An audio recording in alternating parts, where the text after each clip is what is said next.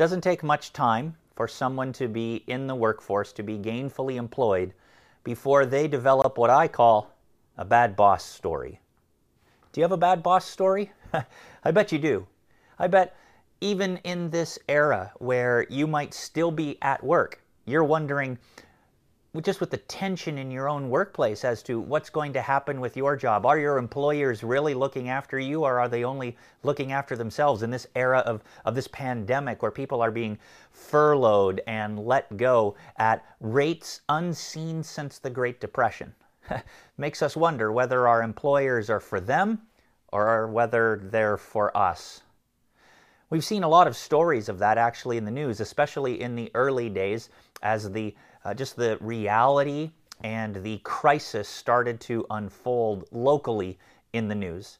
Uh, we saw Amazon and other companies under fire for requiring their workers to come to work, and even hospitals struggling, scrambling to get their employees uh, personal protective equipment, and people going on the news and saying, This isn't what I signed up for, but if I don't show up to work, I'll just be let go and I won't have any benefits whatsoever. But my employers aren't getting me the PPE that I need in order to do my job safely. And people want hazard pay and just all those requirements. We've seen businesses get become under fire or be put under fire because they applied for those business loans. When they're large businesses, we assume with large coffers, war chests for just these kinds of emergencies and crises, and yet they're taking money away out of mom and pop shops, little businesses that are right in our backyard.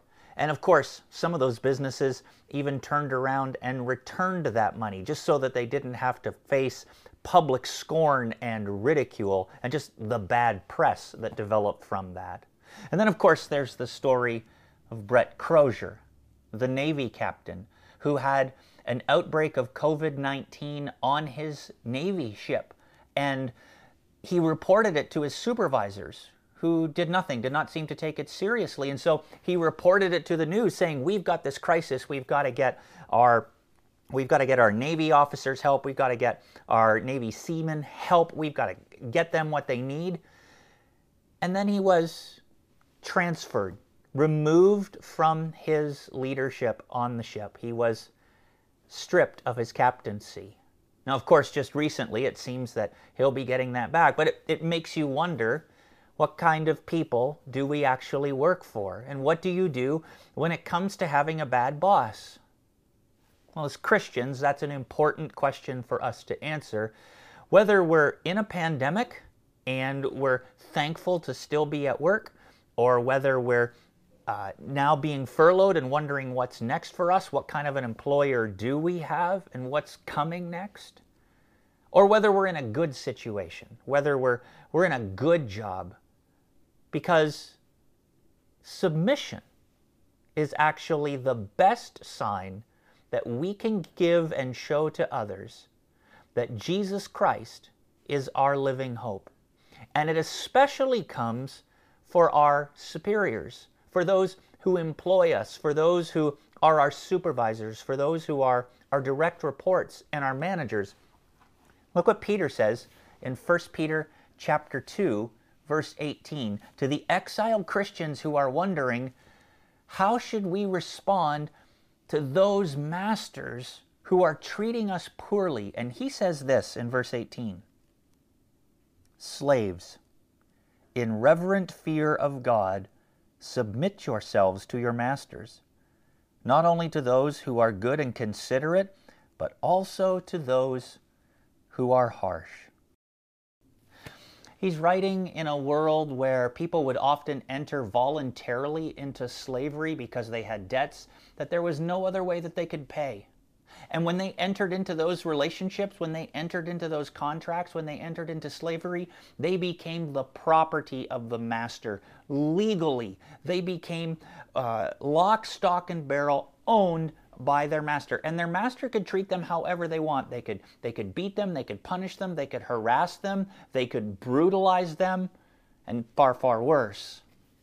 And peter says christian in the middle of that, submit. Now, we don't have slavery today, but we understand what bad bosses are people who just want to flex their muscles and show how powerful they are. They want to demonstrate that you know they kind of prove that they're out for them versus you know looking out for for you and for for your best benefit i remember when i was selling consumer electronics my assistant manager came up to me after a number of my personal friends had come into the store and bought some products over a couple of days and said hey when are you going to share some customers with me I'd only been on the job for two to three weeks, and instead of congratulating me that I had used my personal network to gain business and some commissions, he said, Hey, where's my piece of the pie?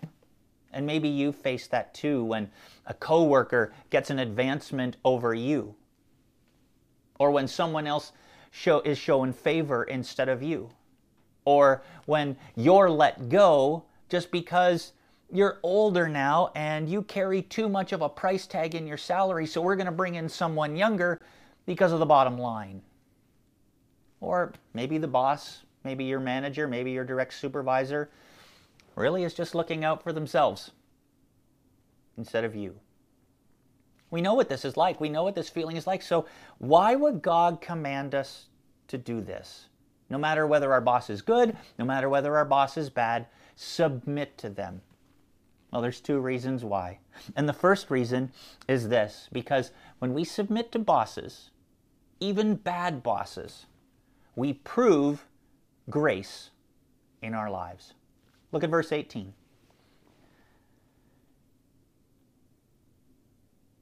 For it is commendable if someone bears up the, under the pain of unjust suffering because they are conscious of God. But how is it to your credit if you receive a beating for doing wrong and endure it? But if you suffer for doing good and you endure it, this is commendable before God. You're showing grace. You're showing grace just in the way that God showed grace to you. And when you live like God, when you live like grace, God notices that and He rewards that. You're not waiting for others to show you respect before you respect them. You're not waiting for others to honor you before you honor them. You've already been honored by God. And so you can act like God has treated you by grace. And that is the way God has treated us. Um, one of the commentaries uh, that I read, one of the authors said, uh, We really understand the Christian in this situation understands that he shows his confidence in God's justice. He need not avenge himself, even when he's treated, mis- uh, even when he's treated unfairly. He also shows that his service is not really forced, but voluntary.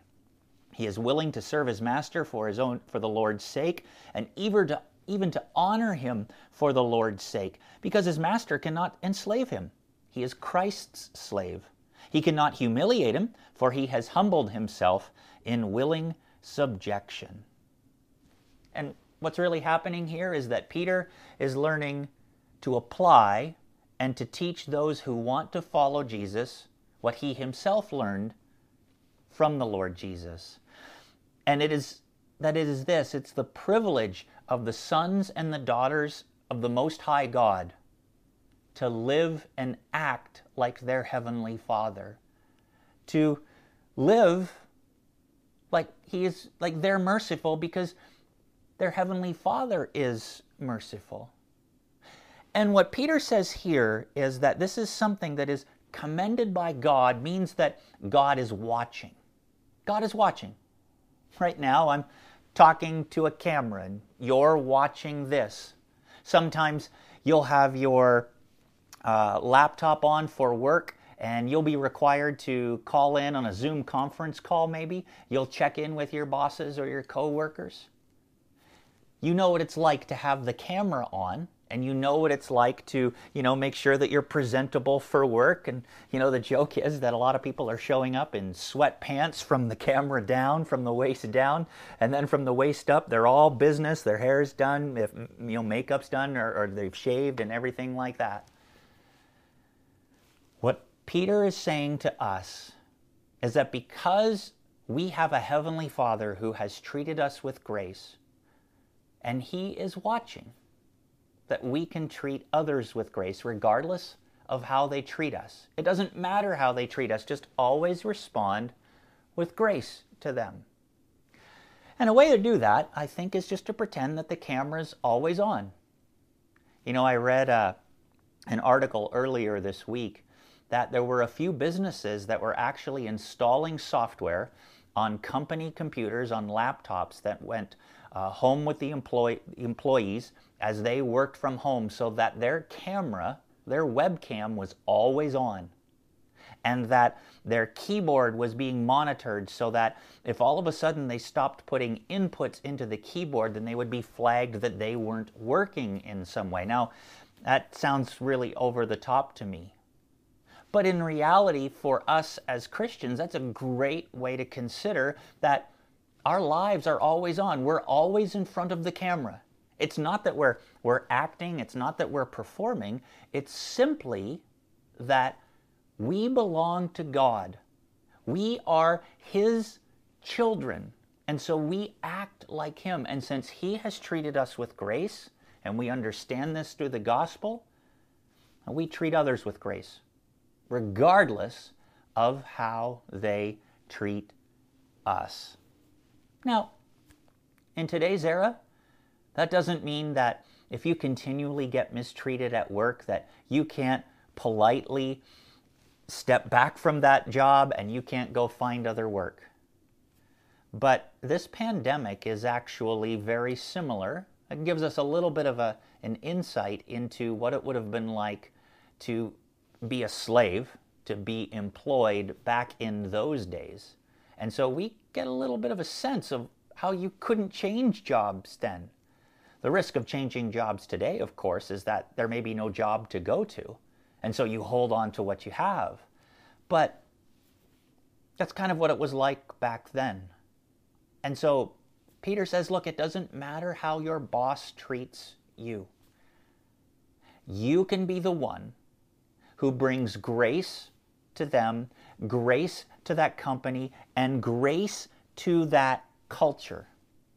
Reminds me of the, the TV show Undercover Boss. If you've ever caught that on television, you always saw that those employees, as the boss dressed up as sort of the new hire, the new trainee, they were never treated poorly. They were always treated with respect, and they were always taught that the culture was this is this is the great company that you get to represent. And I'm sure there was a little bit of grandstanding simply because it would have been weird to have all the cameras around video videoing everything, and so uh, the person who didn't know that this was the boss in disguise certainly would have been, you know, making sure that they weren't saying anything that was caught on video. But that's that's kind of what I'm I'm hinting at. That's what I mean is that you and I can always be thinking that, hey, the camera's always on, God is always watching. Am I, not in a guilt way, not in a guilt ridden way, but am I always conscious of the grace that has been given to me from my Heavenly Father?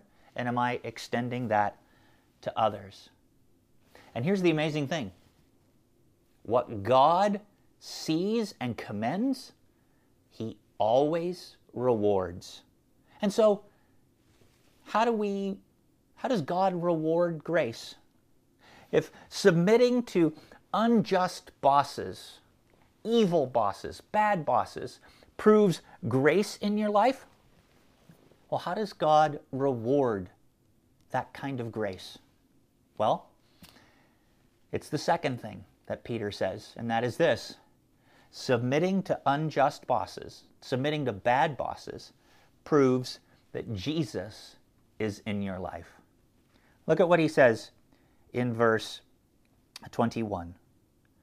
To this, to this suffering, to this submission, you were called because Christ suffered for you, leaving you an example that you should follow in his steps. He, Jesus, committed no sin, and no deceit was found in his mouth. And when they hurled their insults at him, he did not retaliate. When he suffered, he made no threats. Instead, he trusted himself to him who judges justly. He himself bore our sins in his body on the cross so that we might die to sins and live for righteousness. By his wounds you have been healed. For you were like sheep going astray, but now you have returned to the shepherd and overseer of your souls. Submitting to unjust, bad bosses doesn't just prove grace in your life, it proves and pursues Jesus in your life. What do I mean by that? Well, I think sometimes we make following Jesus as simple as we possibly can. We make it about the things that aren't too hard to do. They're hard, but they're not too, too hard. We, we focus on the things like Bible reading. And Bible reading is good. You'll never hear me say that you shouldn't read your Bible. We make it about prayer. We make it about uh, church ministry, that you should get involved in a ministry that you should join a group. You should join a growth group. You should get into a, a smaller knit group of Christians for community and accountability and accelerated pursuit of Christ together. And you'll hear about giving. You'll hear about uh, sacrificing for God financially, which in our era where we have more discretionary income than all of the rest of the world and all other eras of history, it's not really that hard. But there's an important thing about pursuing Jesus that will come to every follower of Jesus, and that is suffering. Peter said that Jesus suffered not only as a gift to us, but as an example for us. I mean, when we think about suffering, what we need to remember is this key point. Suffering in the hands of God for the purposes of God is never so bad in his hands. Look at look at what Jesus endured and look at what we gained. Christ's sacrifice is a gift for us. It becomes then an example for us. It was his pain for our gain. Jesus chose not to sin. Jesus chose not to deceive when he was treated badly, when he was treated unfairly. He didn't retaliate from the insults. He didn't threaten others when he suffered. And at the end of his earthly life, when he died on the cross, he did what you and I should do and do every day in our lives. He said, Into your hands I commit my spirit.